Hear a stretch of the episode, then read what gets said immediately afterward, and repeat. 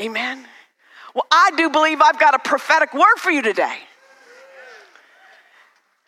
I'm going to be coming out of Isaiah chapter 60, verses 1 and 2. And I will start barreling on down here because I, I, understand it's Sunday morning and um, God's already in the place and He's met us already. But let me get this word out to you that I felt strongly about, do feel strongly about. In the context of Isaiah chapter 60, verses 1 through 6, really, this is a prophecy that Isaiah is giving regarding the children of Israel. And it's actually what we call millennial, meaning this will actually see its fulfillment in the millennial reign. However, I find it so interesting that he's writing it prior to, showing them, folks, why are you asleep? And he starts to prophesy over them. And I would like to be so bold and yet so humble as to think this is a word for you and for me. To arise. And once you've arisen, to shine, which means get awakened to service. So we're going to start going through that. I love Spurgeon says they were sound asleep. Now watch. I love the way he writes. He says, they then hear a cry, arise. I told my husband on the way in, I said, Mike, Mike there's something on the word arise. Maybe just because I'm preaching it. I am being sincere. I don't know. But for me, you come up to me and you say, arise. I'm like, I'm awakened. Maybe in here today, you need someone like me to say, get up.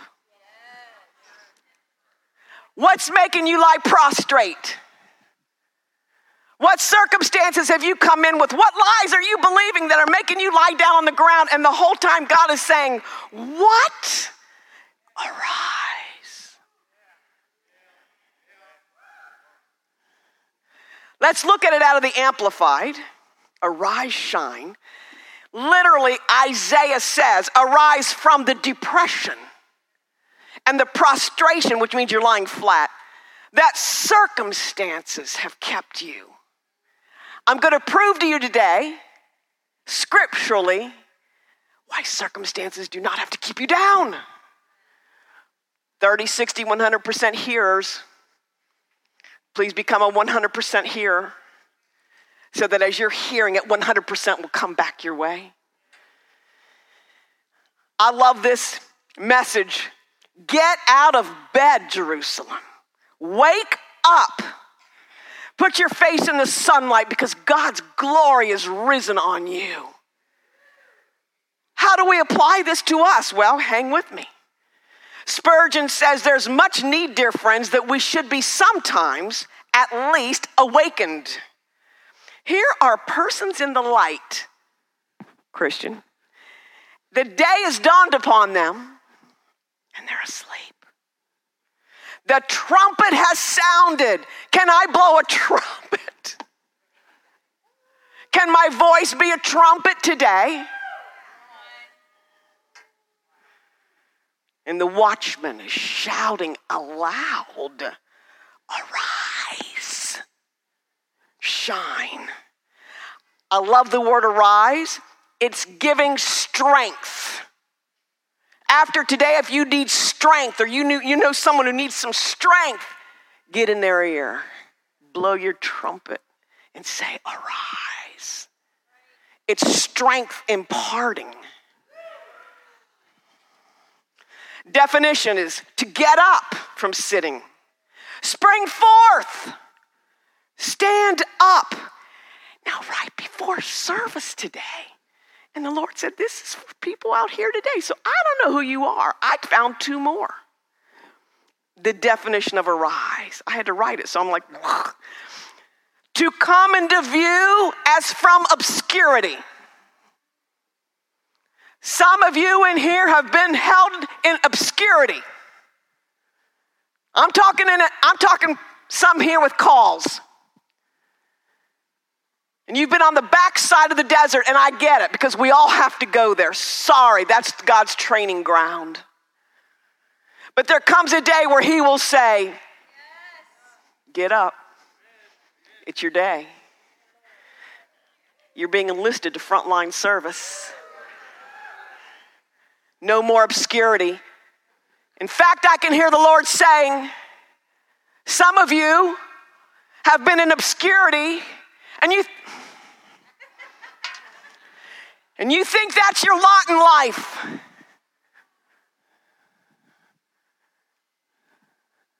In the background, push back. You've used your past. Pastor Chris was in the meeting this morning saying, You got to get to a place where your past really doesn't define you. You got to you got to keep going, pressing into the new. Obscurity. Now, Jesus was in obscurity, wasn't he? But the day came, and the Father said, It's your day. Let's go. We got a job to do. Another word came forth this morning as I was reading Arise, come into existence, take on form or shape. I was watching Pastor Paris Sunday night talk about dreams and visions. I believe that's a word that I could bounce off of that. Some of you have dreams and visions, and they have been in the incubator for a long time. I'm talking to preachers, I'm talking to book writers, I'm talking to ma- people who want to be married a long time. It's time. I don't know what you're waiting on, and you're going to see as I continue. If ever there's a time for you to arise and do according to the Holy Ghost, it is now.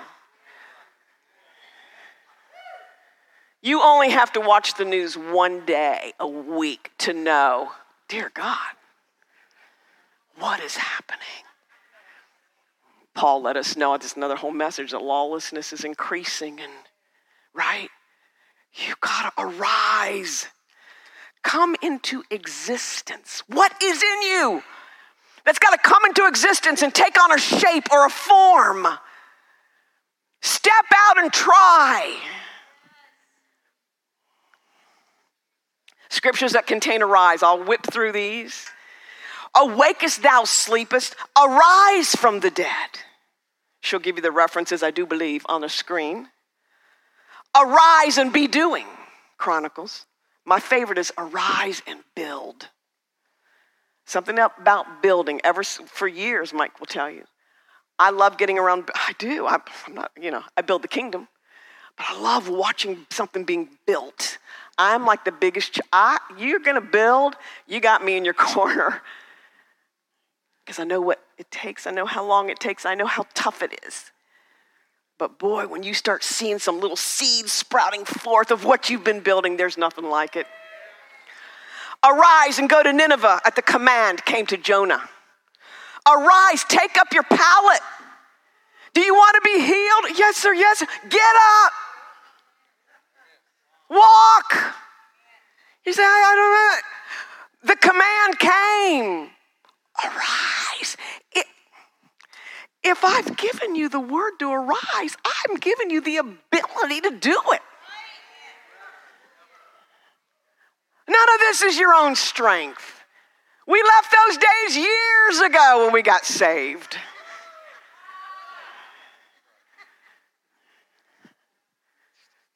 The prodigal, I love this. I will arise and go to my father. He came to his senses. Isaiah gives three ways, three reasons of why the children of Israel could arise. And I want to give those three to you now. Anyone in here going through a war, a battle, or you're coming out of one? Anyone? Man, I get it. It's called life, isn't it? I need my 100% hearers to hear so that it'll come back to you. Three reasons, three ways that the children of Israel could arise when they probably thought, in fact, Spurgeon says, when they were called a light to the nations, they were like, it's a joke. No, Jerusalem, from the foundations of the world, you are it. You are a light to the nations. We will all come to you. Scripture says it. I'm a firm word believer.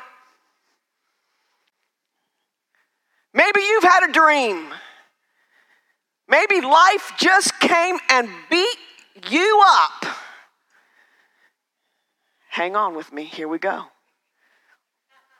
Buckle down seatbelt. Three things hope. He affirms their identity, which I'm going to hit on today strongly. And he tells them that they have a bright future. I'm going to give you hope today scripturally. I am going to affirm your identity. Why is that important? Because it won't be you, it'll be Him in you arising and showing you what you're capable of. And I want to tell you about your bright future. Hope. Why? How can I hope? Well, you've been given privilege, saints of God. These are going to be some strong reminders in this Christianity 101 school of the Holy Ghost some strong reminders. Your light has come. We're New Testament. He came. Remember out of what darkness He delivered you, giving you hope. You're no longer in the darkness of sin if Christ is in you. You're no longer in the darkness of spiritual ignorance we have wisdom for days because of the Holy Ghost. Wisdom, supernatural. You have every reason to hope. Yeah, but I didn't know, I don't know how to pay that. Wisdom for days. It's not you. You're tripping back over into that. Get out of that and come back over.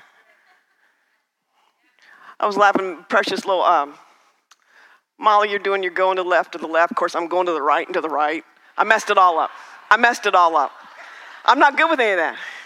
Mike's standing there like, Annie, you're going the wrong way. I'm trying to be all cool. Oh. Bad. Not good. You're no longer in the darkness of spiritual death. We live forever and go with Jesus forever. Not everybody gets to. Now, like Pastor Frank says, boy, does it get quiet in here at times. Giving you hope to arise. He's the Alpha, He's the Omega. He began you, He can complete you. Jeremiah 29 11, my, one of my favorites to give you, give, he gives you the hope and the future you need. Genesis 1, verse 2. I, have, I look at this all the time. The earth was without form and void, darkness, war torn, battle weary, was on the face of the deep. The Spirit of God, everyone say the Spirit of God, was hovering over the face of the waters. You think you are alone in your battle? and you're just ready to throw in the towel, you're not alone.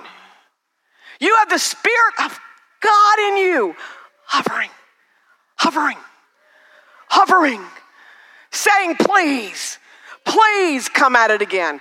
Please come at it again. Hovering, hovering. He made form out of chaos.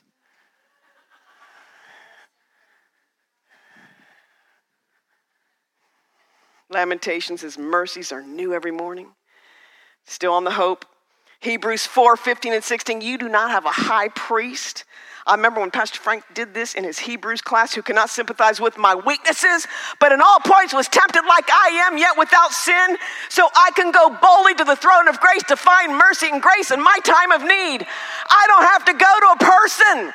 Nothing wrong if you do, but oh, sometimes I just I don't need to talk to anybody. And when I learn I can go straight to God, there's people all around the globe bound up trying to get in to see someone. This is huge. that Christ did for us. Straight to the throne, wisdom for days. Hope. He gave him three things hope. This next one identity. You'll see if you study Isaiah chapters 60 verses, man, chapter 60, 61, and 62, he spends affirming their identity.